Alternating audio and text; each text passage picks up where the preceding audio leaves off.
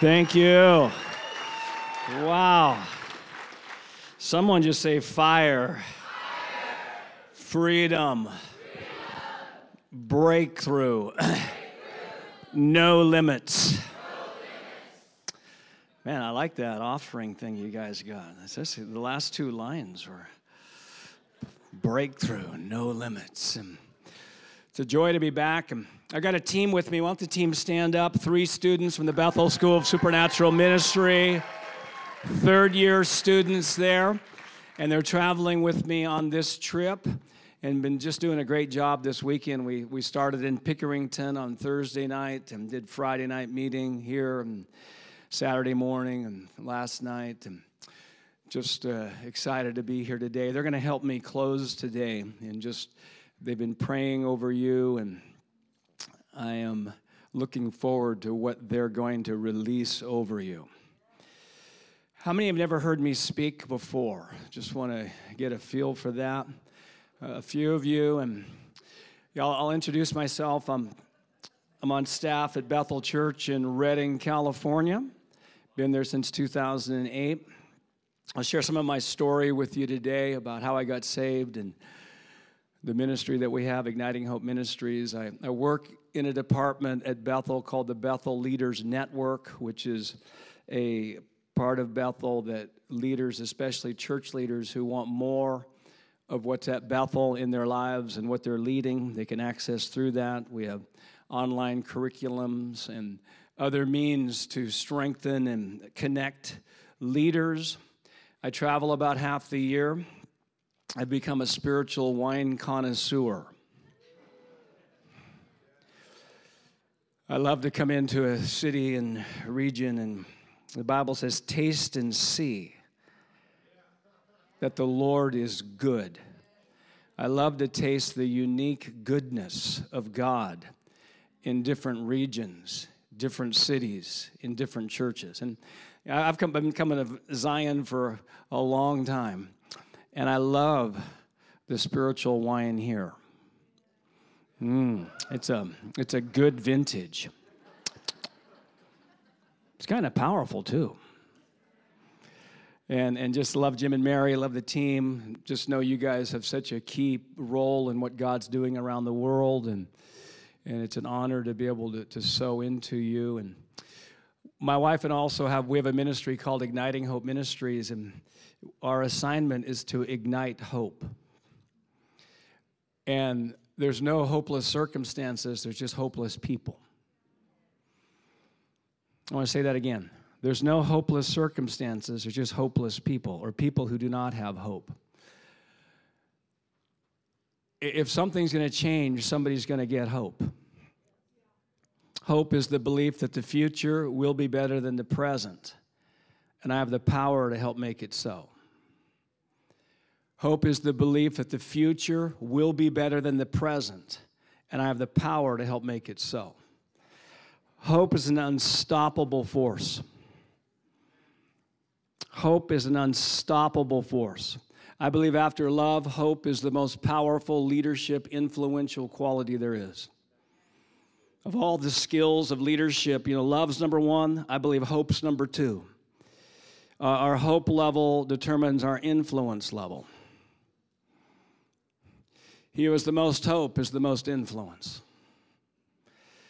God loves to partner with unreasonably optimistic people. Can you imagine David going after Goliath today? Hey, David, before you attack Goliath, we're just looking on our phones here and we're reading what the experts are saying. The experts are saying you're being unreasonably optimistic. They're saying you shouldn't have such high beliefs. They're saying that you should just go back to the fields and just take care of sheep and make it your life goal that you can just pay your bills every month.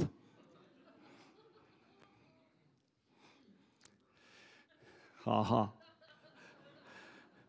Because what the experts are saying, is that you're actually going to get killed. Let's just laugh at that, by the way. Ha ha. Ha ha. Hey, Ezekiel. Ezekiel, For he prophesied to those dry bones, we just want to let you know what the experts are saying. The experts are saying you must not know how dry they really are, or you wouldn't be so optimistic. They're suggesting you do a deeper study on the bone's dryness so that you'll become more realistic. Because what the experts are saying when you speak to the bones, nothing is going to happen. Let's laugh at that as well. Ha ha. God hasn't called us to be realistic, He's called us to be supernatural.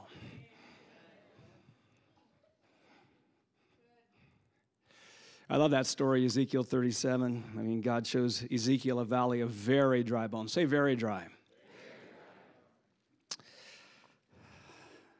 And he asks him a question Hey, Ezekiel, can these bones live? And Ezekiel, he gives the safest answer of all time.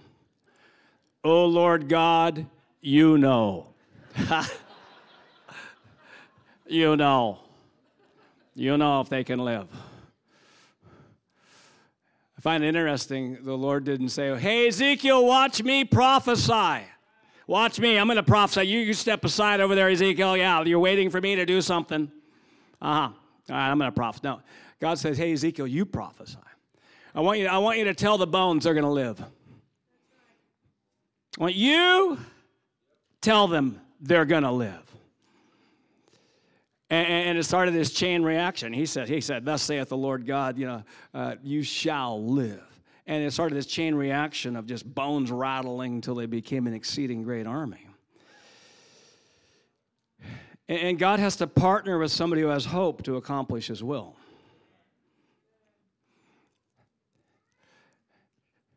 And I'm, I'm, I'm in the room today with hopeologists.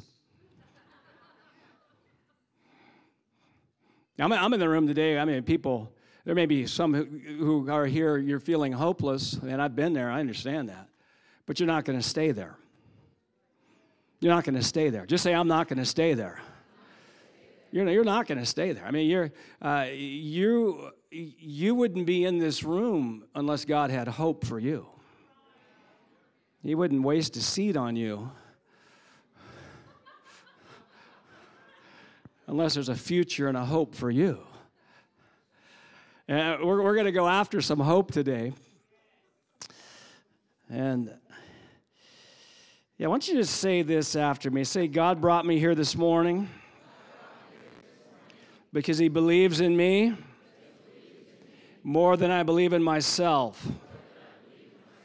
He's preparing me for something bigger than I know. Something's happening in me this morning. It's supernatural. It's going to increase. It's going to influence the nations. And I'll never be the same again. I love to have people say things because it gives God something to work with. If something's going to happen, something has to be spoken. Uh, I wrote a book called Declarations Unlocking Your Future, and it, it, gives 30 biblical reasons why we make declarations. I mean, the worlds were created with a declaration. Holy Spirit's hovering over the face of the deep, waiting in Genesis 1, waiting for something to work with. Then God said, Boom. He said, let, he didn't say boom. he said, Let there be light, then boom. Yeah. Jesus started his ministry with a declaration in, in Luke 4 The Spirit of the sovereign Lord's upon me. He's anointed me. Preach good news to the poor, proclaim liberty to the captives. He, he, he declared what he was going to do before he did it. Yeah, God has just, you know, he, he hasn't called us to be thermometers in our life, He's called us to be thermostats. And that's why we have to say something higher than what we're experiencing to experience something higher.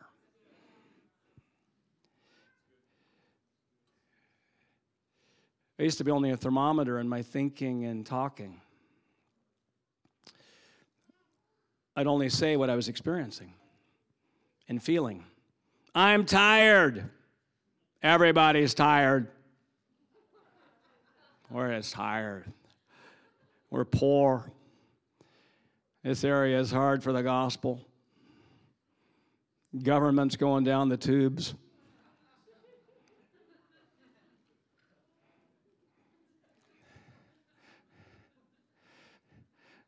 Every time I move forward in God, I get attacked by the devil.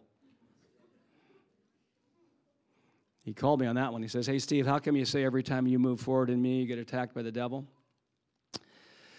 Uh, well, Lord, the reason I say every time I move forward in you, I get attacked by the devil is because every time I move forward in you, I get attacked by the devil. That's why I say it. That's why I say it. He said it's true for you, but it's not truth. It's true for you because all you come into agreement is with your past and you keep repeating your past. All you renew your mind with, you don't renew your mind with anything higher than what you're experiencing. You just renew your mind with your experience and you keep repeating it and you create doctrines and identities out of it. He said, I'm going to break that thing off you because where you're going, you can't take that with you. He said, How come you talk more about the attack of the devil than my protection? uh, well, Lord, you know, if I saw more of your protection, I'd talk about it more. I got an idea for you. Why, why don't you why don't you start talking about it more and you're going to see it? Whatever you talk a lot about, you'll see more of. James 3 says, our, our, our, our words are the tongue is like a bit in a horse's mouth and a rudder on a ship. Our words are directing agents of our lives. Whatever you want to see more of, talk a lot about it now. You want to see more tiredness? Just talk about how tired you are all the time.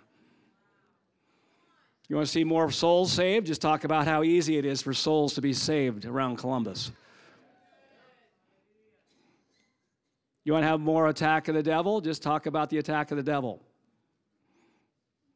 I mean, there's enough challenge in life uh, anyway, let alone having faith for the devil to attack us.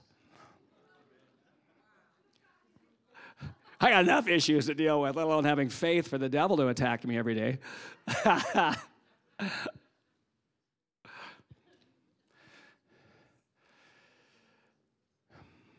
I used to get frustrated at worship leaders because he'd have me repeat the same phrase over and over again. Oh, I'm over. I just talking to the Lord about. It. He says, "Well, Steve, that's the only way I can get you to say it. Only way I can get you to say something higher than what you're experiencing is if it has music."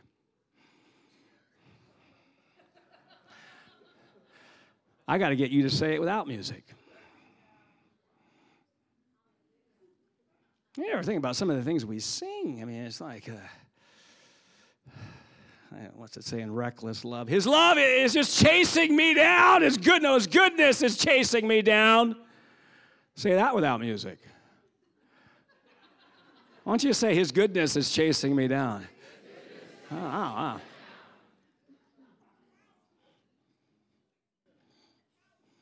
Man, waymaker, miracle worker, promise keeper, light in the darkness. That is who you are. That is who you are. That is who you, that is who you are. I'm saying it 40 times. That's who you are. It's who you are. Man, I keep saying faith comes by hearing. I keep singing. I'm about the 20th time in. I said, hey, I'm actually starting to believe this. I'm actually starting to, oh, there's something happening in me. I'm actually starting to believe he's my waymaker. He's a miracle worker for me. Something's happening.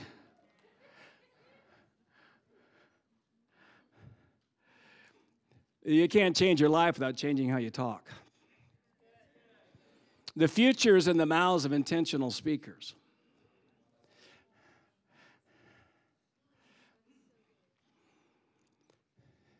The future's in the mouths of intentional speakers. And, and I'm in the room with high level influencers. Just say I'm a high level influencer.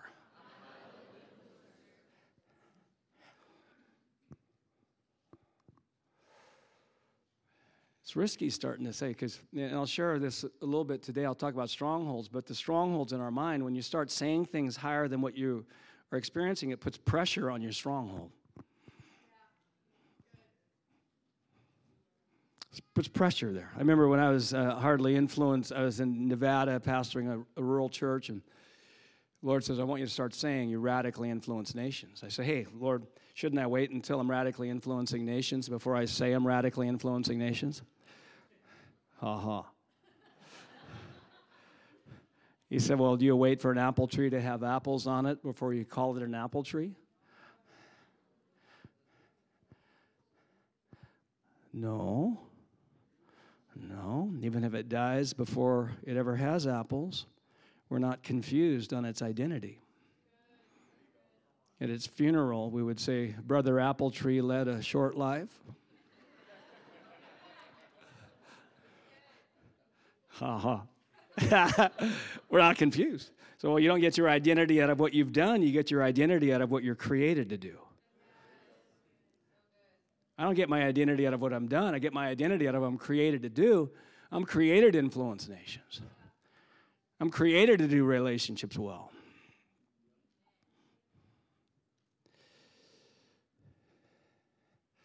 So we say, Thank you, Lord, for just causing us to break off. I mean, if we're speaking word curses over our life, how many know that's just a bad idea? Negative conclusions I can't do this, this will never change.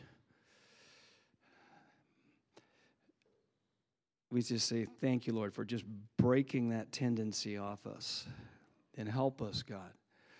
And, you know, just. Um, by the way, just, just even some things I'm, I'm sensing today, I just, just want, want to speak over you. Um, I'm just hearing just a few random things. I'm hearing that Mark 5 holds the answer for somebody in the room. I'm hearing that God is bringing healing to families today.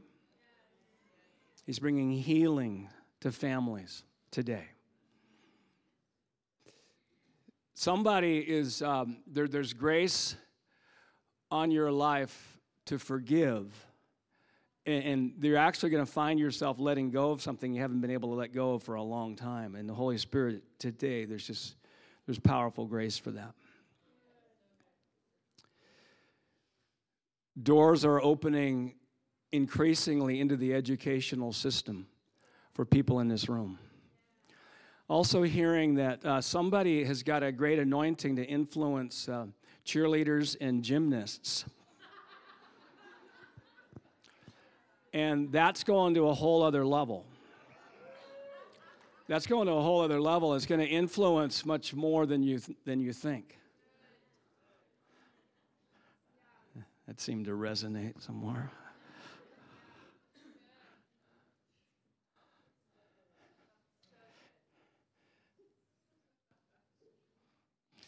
Why don't you turn to your neighbor and say, You're not going to be the same again after this meeting.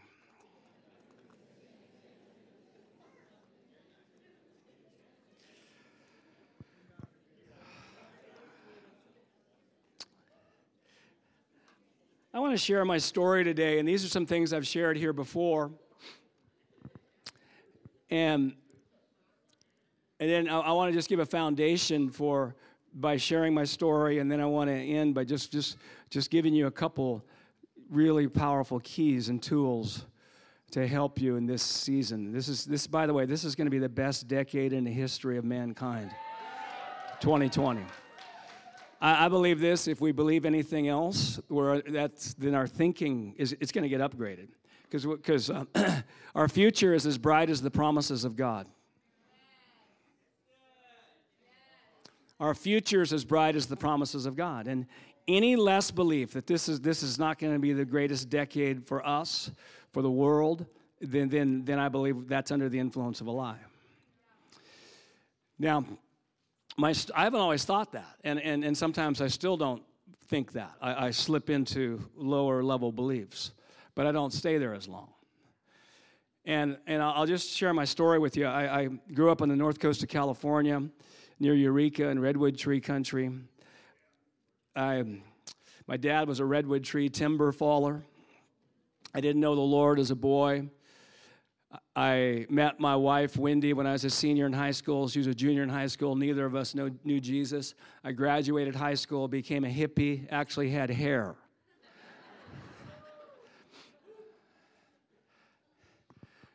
and we did, Wendy and I did things that hippies do. Ha ha. And we tried all kinds of things to fill the vacuum in our heart the spiritual vacuum and things, you know, for a moment, for a little while, seemed to fit, but they didn't last. And then finally met Jesus. Someone say, Yay. Yay. And found out this there's no high like the Most High. And my belief system at that time was is if I went to church, didn't feel saved, and I didn't think I was saved, and I'd go up and get saved again just to make sure. Then the Lord said, Steve, I've got good news for you. You are saved even when you don't feel saved.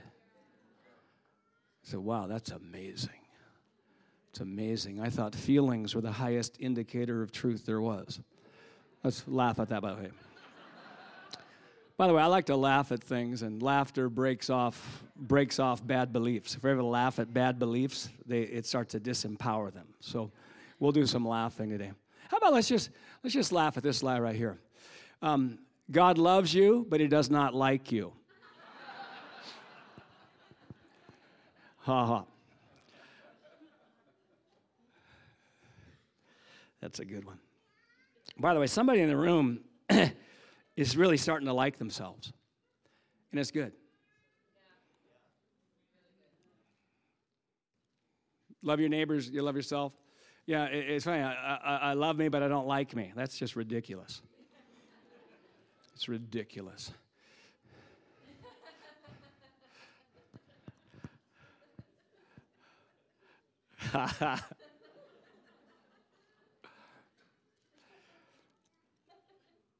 so, the first 15 years of our Christian life, we stayed in Assembly of God Church in Fortuna, California.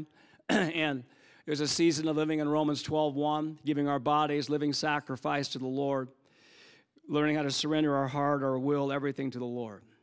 Not my will be done, but your will be done. It was a powerful time to just to just make Jesus Lord. I mean, just I've never done anything God's way and said I wish I wouldn't have done it God's way.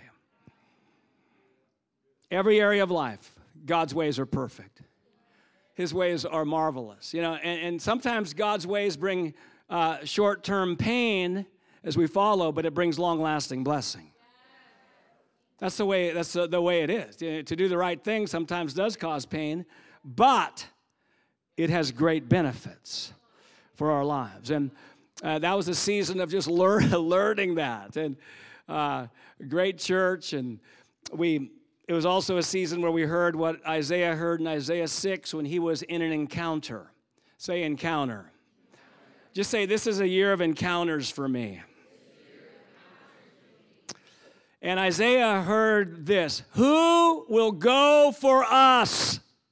Who will go for us? And I remember, whew, I heard that. My, uh, preachers would preach that. I'd run to the altar and say, God, I lay it all down again. I lay it down. Whatever you want, I'll go for you.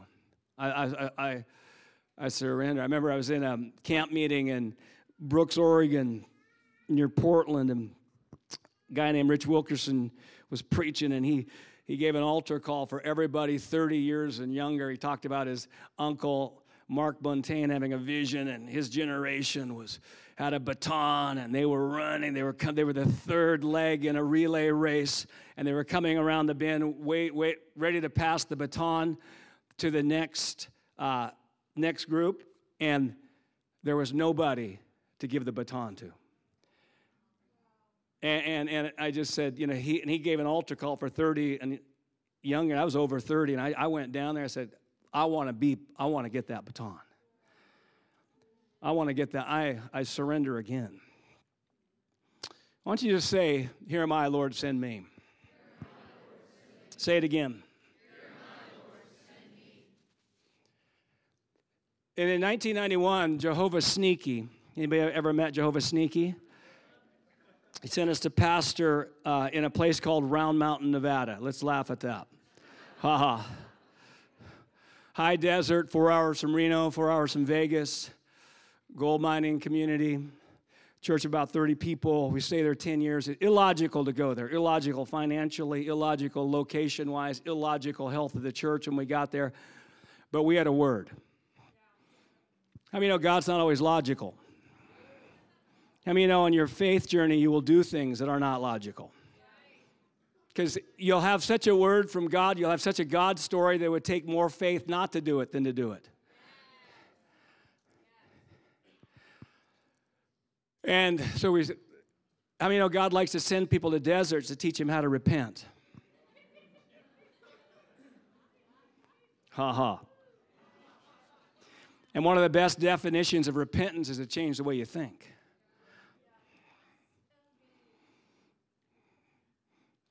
Lord says, Stephen Wendy, I love your heart for Romans 12 1, but if you're going to see transformation, I have to move you into Romans 12 2. Because Romans 12 2 says, Do not be conformed to this world, but be transformed by what? Let's laugh at this line. Romans 12 2 is actually a mistranslation. What Romans 12 2 actually meant to say is, Be transformed by trying harder. Ha ha. Ha. The reason this isn't working, the reason you're not seeing transformation is because you're doing something wrong. Ha ha. Now, I'm all for doing the right thing. But the kingdom of God is not moved forward by good conduct, it's moved forward by good beliefs. The old covenant was moved forward by good behavior, by the law. New covenants move forward by beliefs. We're called believers. It should tip us off on what we're supposed to be doing. kind of makes sense. The, the greatest question to ask the Lord is not, Lord, what should I do? The greatest question to ask the Lord is, what should I believe? What should I believe this year? Mm-hmm. What should I believe about you? What should I believe about me? What should I believe about people in my life? What should I believe about my nation? What should I believe about my future? Tell me what to believe. Tell me what to renew my mind with. I'll tell you this it, it's probably something higher than what we're thinking now. And he showed us what Romans 12, 2 says, be transformed by the renewing of your mind. So he says, even when the transformation doesn't come from surrendering your heart, it comes from surrendering your beliefs.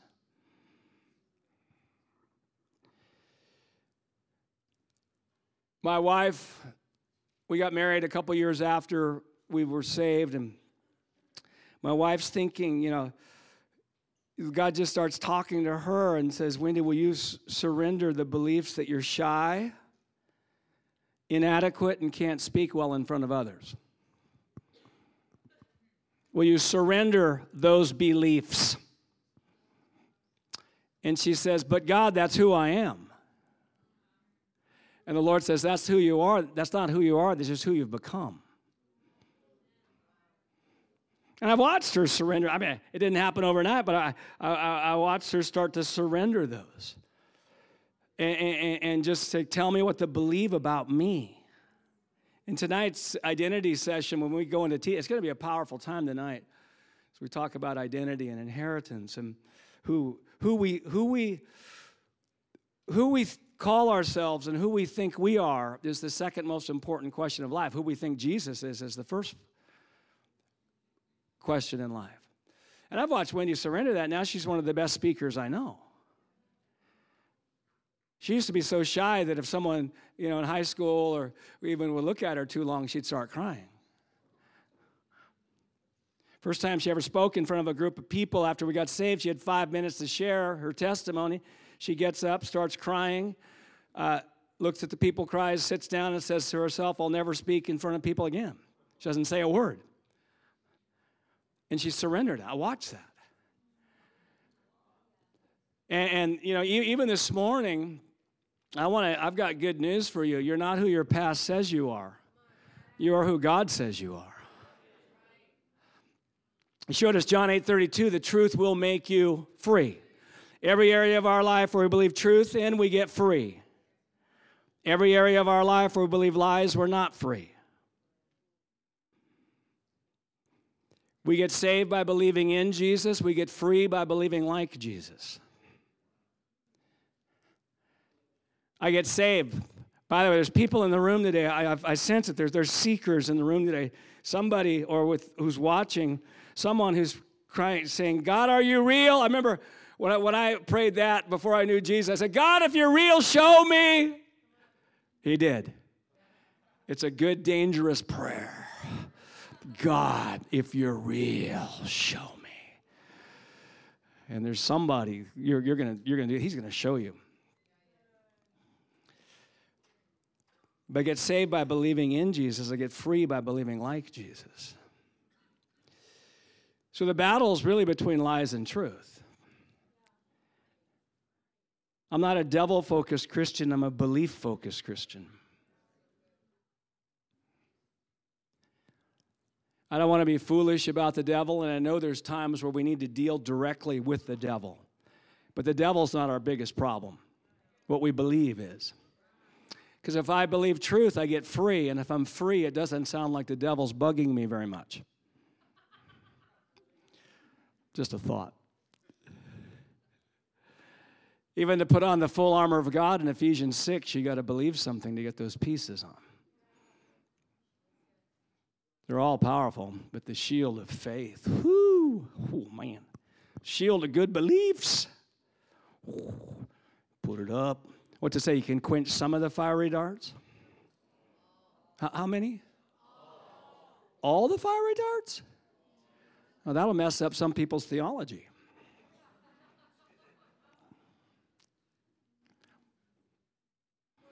So the, the, the question is how do we know if we're believing a lie? If the battle's between lies and truth, because the nature of deception is you just don't know you're, you're believing a lie. You don't know you're deceived. So I got an indicator. I was reading a book by a guy named Francis Frangipane called The Three Battlegrounds. And one of the battlegrounds is the mind. And he said this every area of your life that doesn't glisten with hope, say glisten with hope. Every area of your life doesn't glisten with hope means you're believing a lie, and that area is a stronghold of the devil in your life. yeah, that's how I felt. Every area of your life that doesn't glisten with hope means you're believing a lie. And that area is a stronghold of the devil in your life. And I read that, close the book, become instantly discouraged. Whew. that's discouraging. Because that thing, if I, if I embrace that, I got to get rid of the victim mindset. Oh, man, I'm not sure I want to do that. Hmm. Because I'm trying to find one area where God hope in my life, and whew, I can't find one. I mean, this was a season of my life where outwardly we were not very successful. Ha ha. And I couldn't find one area where I really had hope, let alone glistening hope. Didn't even know glistening hope existed. then I prayed a dumb prayer. Oh God, would you show me every lie that I'm believing? That was foolish. I should have prayed, Lord, show me 10% of the lies I'm believing. Ha ha. Because I got the revelation almost everything I was believing in my life was a lie, and I was pastoring a church. Yep, let's not laugh at that. I had good doctrine, but bad beliefs. I mean, we need good doctrine. like Jesus is God, the authority of Scripture, salvation by grace through faith alone. I mean, there, there's good doctrinal points that we've got to nail down if we're going to be healthy and, and, and biblically sound. But you can have good doctrine and still be a mess because we're believing lies about God, believing lies about ourselves, believing lies about others, circumstances, nation, finances, future, family. So I got an indicator. And he showed me Romans 15 13, which supports that quote. It says, Now may the God of hope fill you. Anybody want to get filled by the God of hope? What do you think might happen if the God of hope fills you? Think you might get some hope? Now may the God of hope fill you with all joy and peace. Hope has two buddies who hang out with him. One's all joy, the other's peace. They always come. You get true hope, you're going to get joy, you're going to get peace. Now may the God of hope fill you with all joy and peace in believing. Say in believing. then it goes on to say that you may abound in hope by the power of the Holy Spirit. You just you, you start you, the Holy Spirit starts partnering with your beliefs and you start abounding. You get an overflow. You get energized. You get the Tigger anointing. I used to have the Eeyore anointing.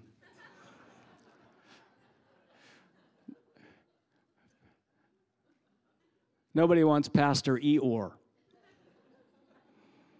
Oh, it's so good. Yeah, it's good to see you. Actually, it's not that good to see you. just want to tell you again things are just going to get worse. Yeah. Your life is just heading down downhill. Just don't get your hopes up. Yep, let's laugh at that. Ha ha. if you boil Romans 15 13 down to its essence, is this now may the God of hope fill you in believing. The moment I get filled by the God of hope, the moment I believe truth is the moment I start getting filled by the God of hope. Start believing truth, get, get filled, believe more truth, get filled more, then it gets to my eyes. Whoo, oh man, I'm starting to see everything differently. Wow, wow. I'm actually, hey, I kind of even like me. I think, I think there's I think there's hope for me. Wow, that's amazing. Hey, the people in my life, they're not as bad as I thought they were either. I think God can even use them. I think God can work in their life. Hey, I think there's hope for my nation. Increasing hope is the evidence we're renewing our mind with truth and not lies. Decreasing hope in our life is the evidence we're renewing our mind with lies and not truth.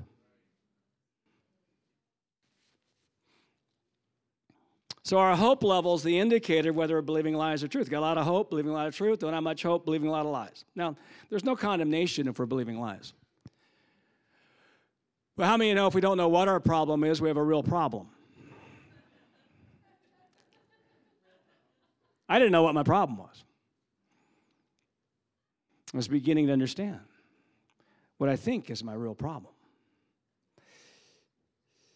Now, he said this Steve and Wendy, your hopelessness about a problem is a bigger problem than the problem. My hopelessness about a problem is a bigger problem than the problem. Say that with me. My hopelessness about a problem is a bigger problem than the problem. Very good. Let's do it again. My hopelessness about a problem is a bigger problem than the problem. Why don't we say it just a little bit louder? My hopelessness about a problem is a bigger problem than the problem. That's a game changer. That will change your life. When you actually, when I decided to make my lack of hope a bigger enemy to me than the devil, what people were doing in my life, my past, well, when I began, when I made that my enemy, that's when things started to change. That's when I started to get some empowerment in my life. Now, hope is, um, you know, let's just say this, you know, if we're battling a personal area of, weakness that we're struggling with, uh, our lack of hope about that area is even a bigger problem in that area of our life. If we're battling finances and we're hopeless about our finances, our hopelessness about our finances is a bigger problem than our finances. Because if we try to change circumstances and behaviors without changing the beliefs that creating a lack of hope, we're probably not going to see lasting transformation. So, asking the Lord, what's the lie that's creating this lack of hope? For instance, if I'm hopeless about my nation, let's, let's laugh at this lie. Your prayers for America are not working. ha ha. Little nervous laughter on that one. Ha ha, ha, ha. I don't know if that's true. I feel strong. I'm, ha ha. My hopelessness about my nation is a bigger problem than anything going on in my nation. If I don't believe that, I've got a problem. Then, because we can only influence really that which we have hope for. Whether it's a person, whatever. You know, our hope level uh, determines our influence level. Where we don't have hope, it's very difficult to influence because we've come under something. We're not the head, not we're, we're the tail in that situation. So, you know, what's the lie? Well, you know, maybe some lies are why I might be hopeless about my nation is um, uh, just, yeah, the, the basic one I don't believe my prayers are working. I believe the gates of hell have prevailed against, you know, the church and my nation.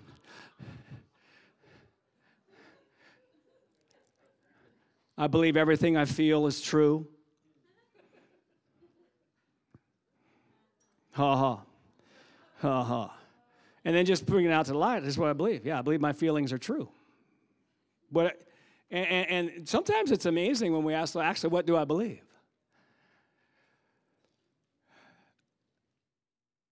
I, I love I love hope. Our ministry is called Igniting Hope, so it's obvious. But I like I like to say this that faith without hope is weird. If we try to be a faith person without having hope, it's unhealthy. Let me try to explain it and, the, the difference, and this may be overly simplistic, but let me explain the difference between as I see faith and hope. Faith says, God's going to do it that way. Hope says, I don't know how God's going to do it, but He's going to do it. Faith is very specific, while hope is more general.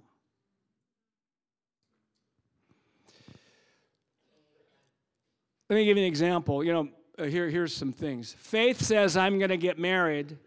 Hope says, even if I don't get married, I'm still going to thrive in life.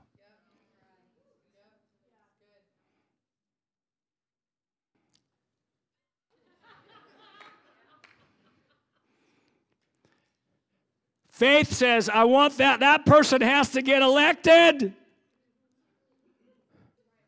Hope says, even if that person doesn't get elected, we're going to thrive. Because I'm a person of options. I don't have limited options. Hope people have a lot of options.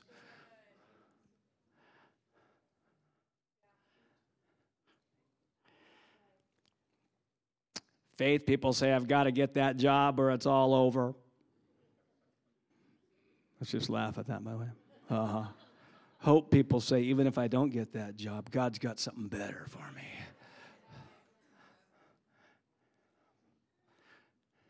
Want you to say, I have a lot of options. Say it again. Say it lou- louder.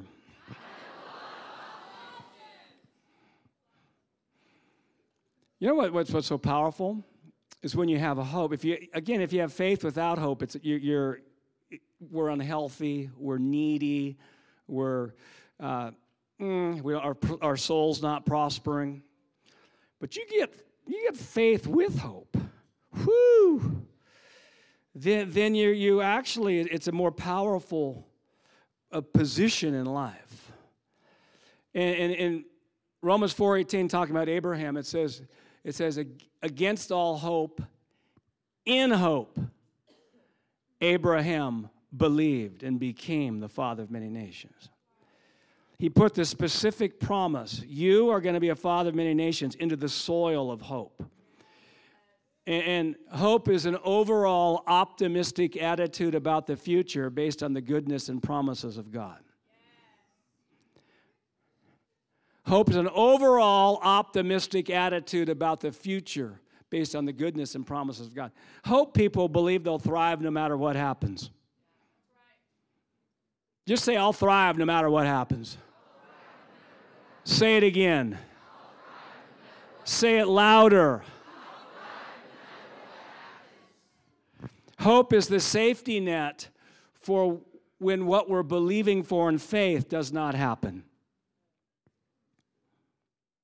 I'm all for believing in faith. I'm going for things.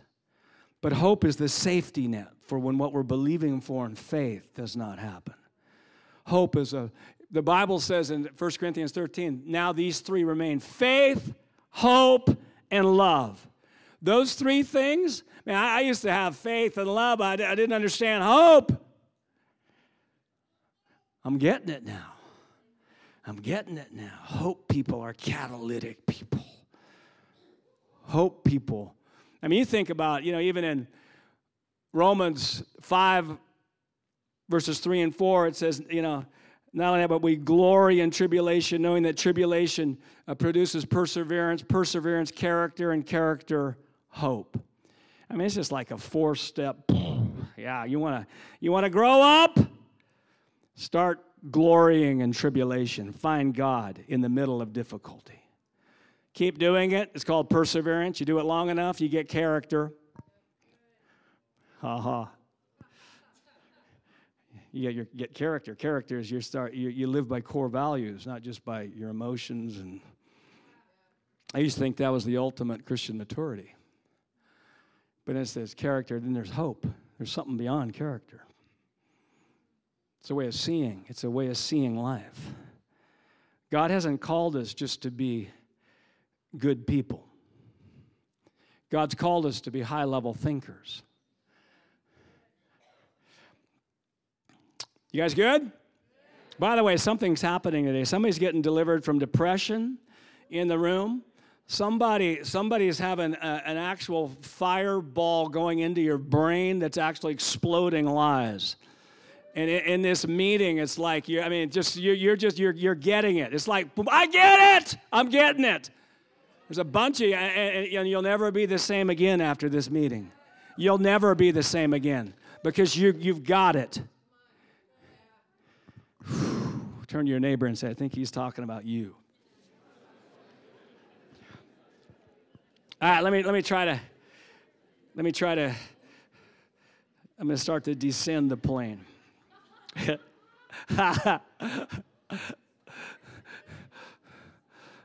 You know, just buckle your seatbelts here.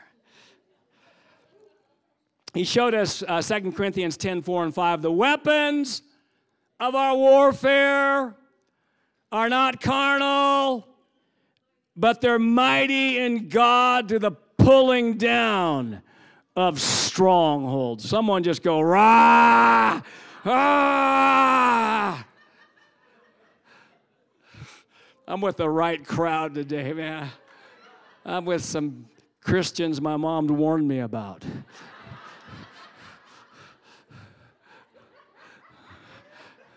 yeah, you got that look.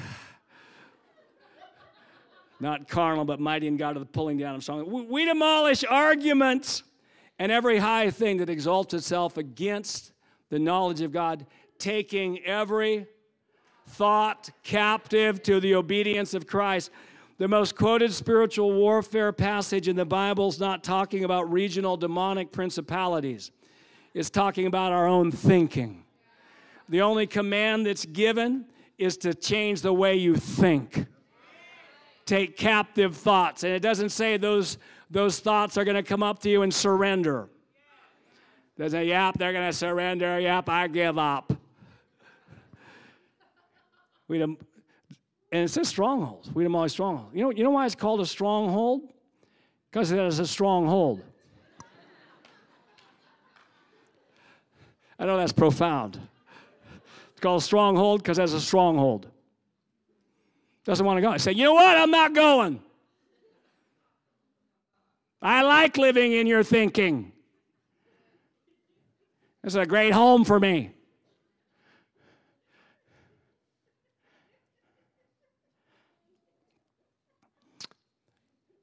The highest,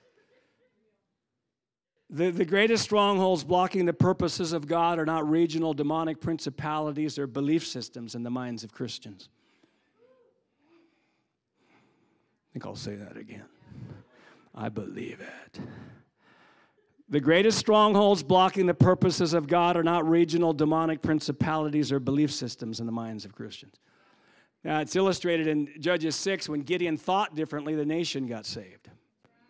Problem wasn't Baal, Midianites, regional principalities, Gideon's thinking. Once he, once he surrendered his beliefs, the nation got saved.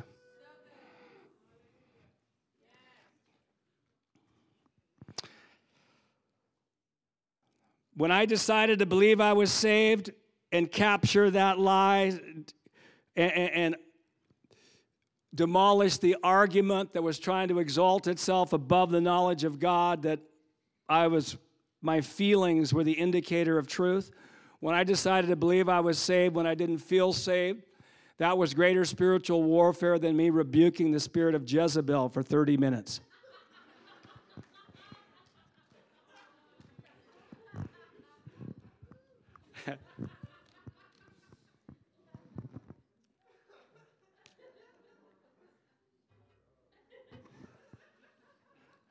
That was major league spiritual warfare.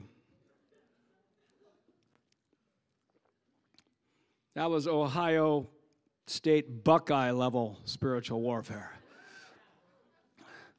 They're in the elites.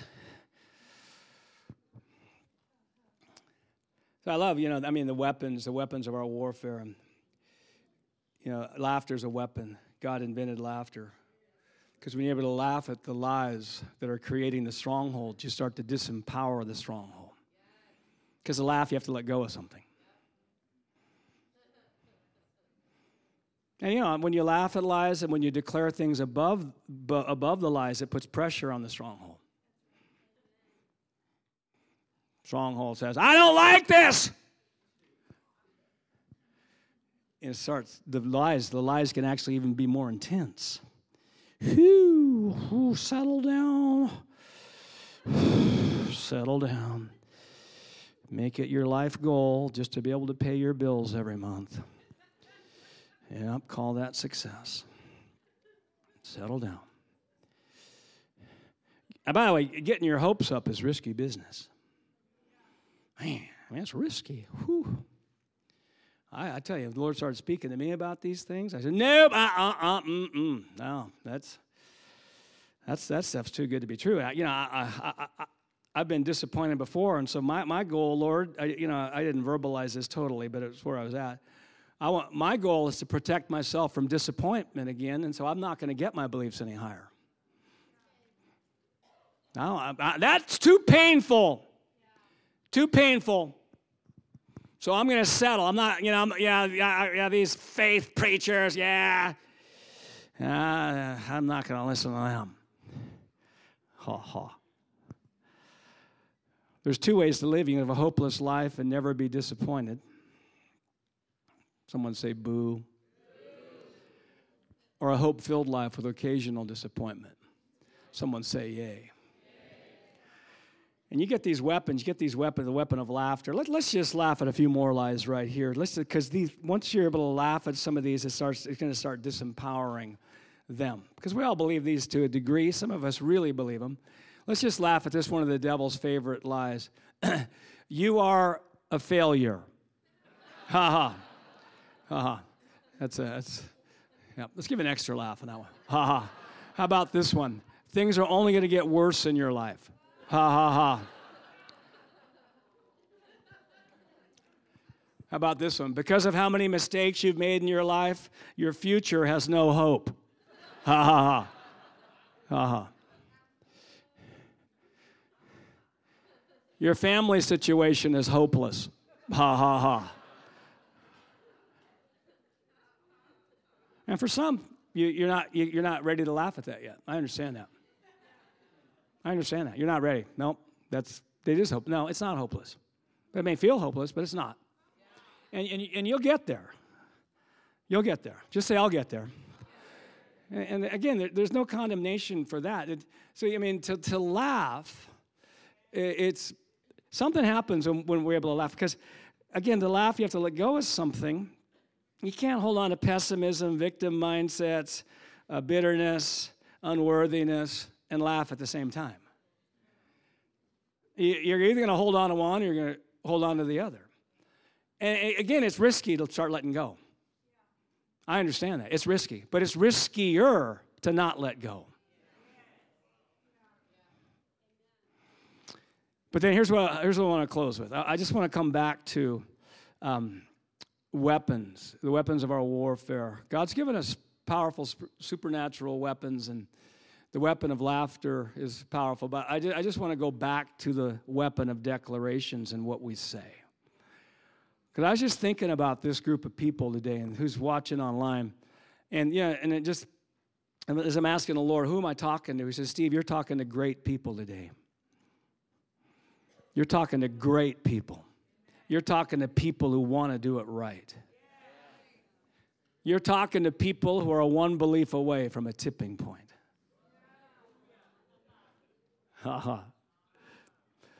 And, and this, this, this is just this, this key uh, of actually starting to speak life.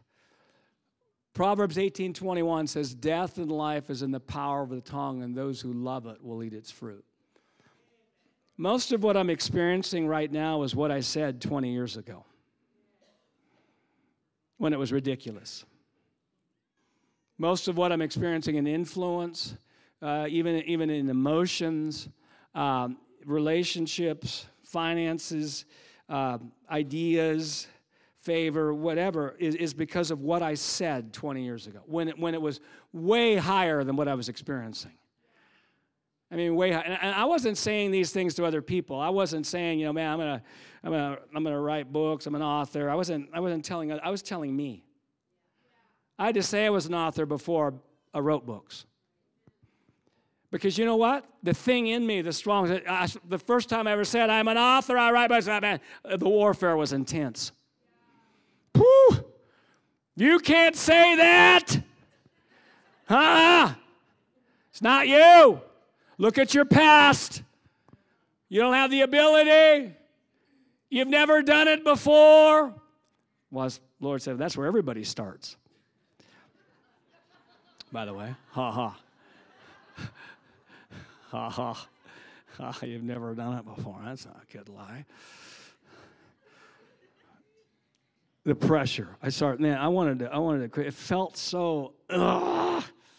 It just felt like, no, but but I kept at it. I kept at it. I, you know, I added, I added declarations to my prayer life. You know, I, I love the different aspects of, of, of prayer, you know, hearing and asking, but declaring is so powerful.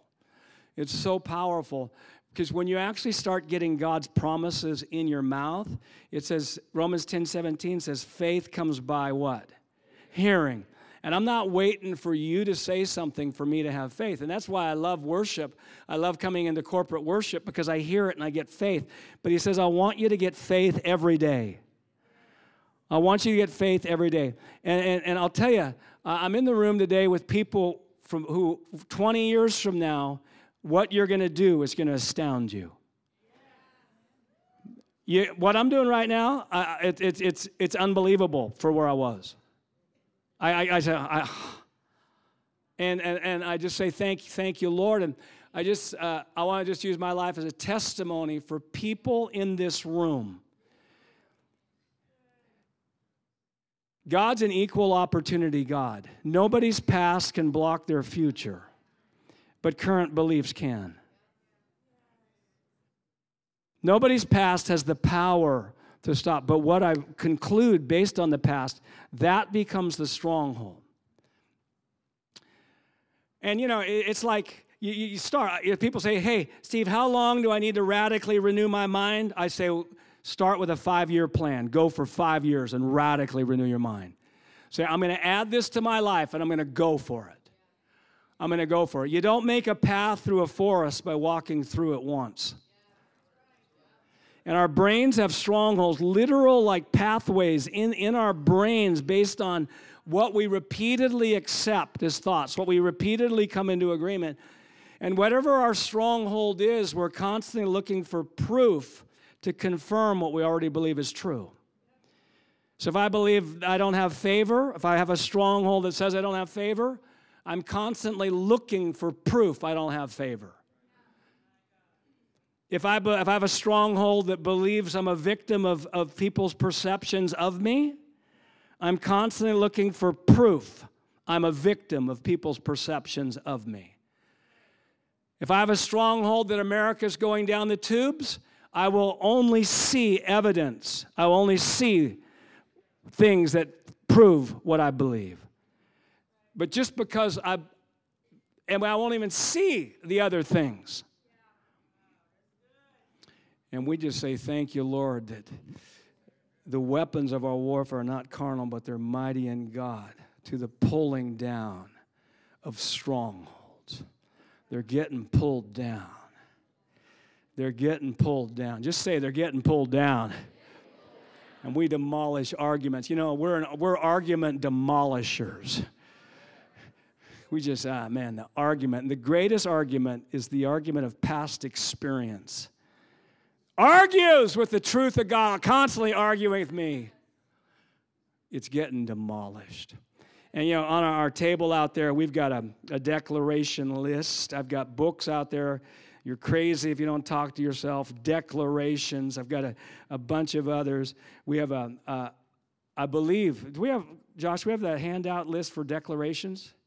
Yep, we've got a, a, a, list out there of just, if you don't know what to say, you say, you know, I, you know, I, I dare you to do an experiment. Matter of fact, I double dare you.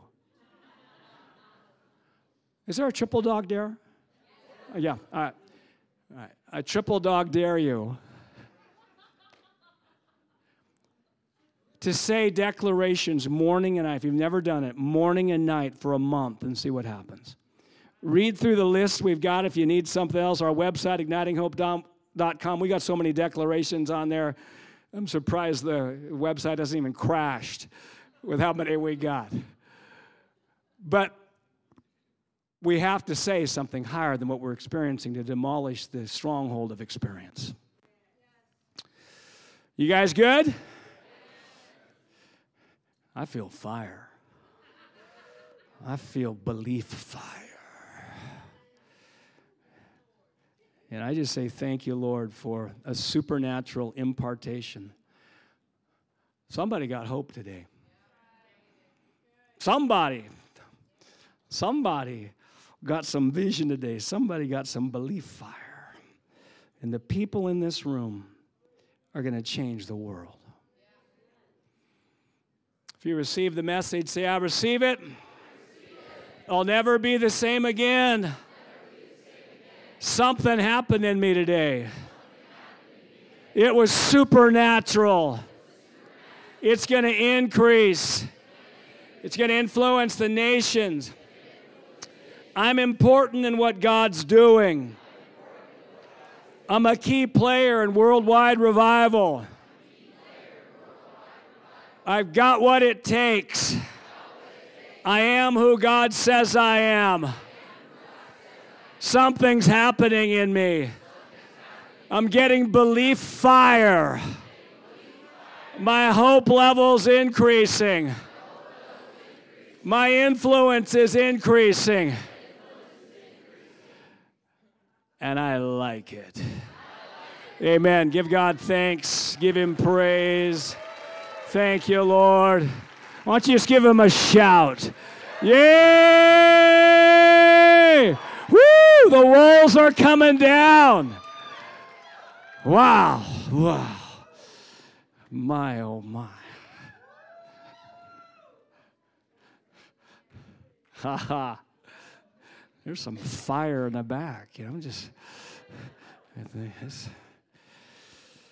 Well, I got a great team. I want to give them a few minutes, and they've got some things. They got fire shut up in their bones. So, once you guys come?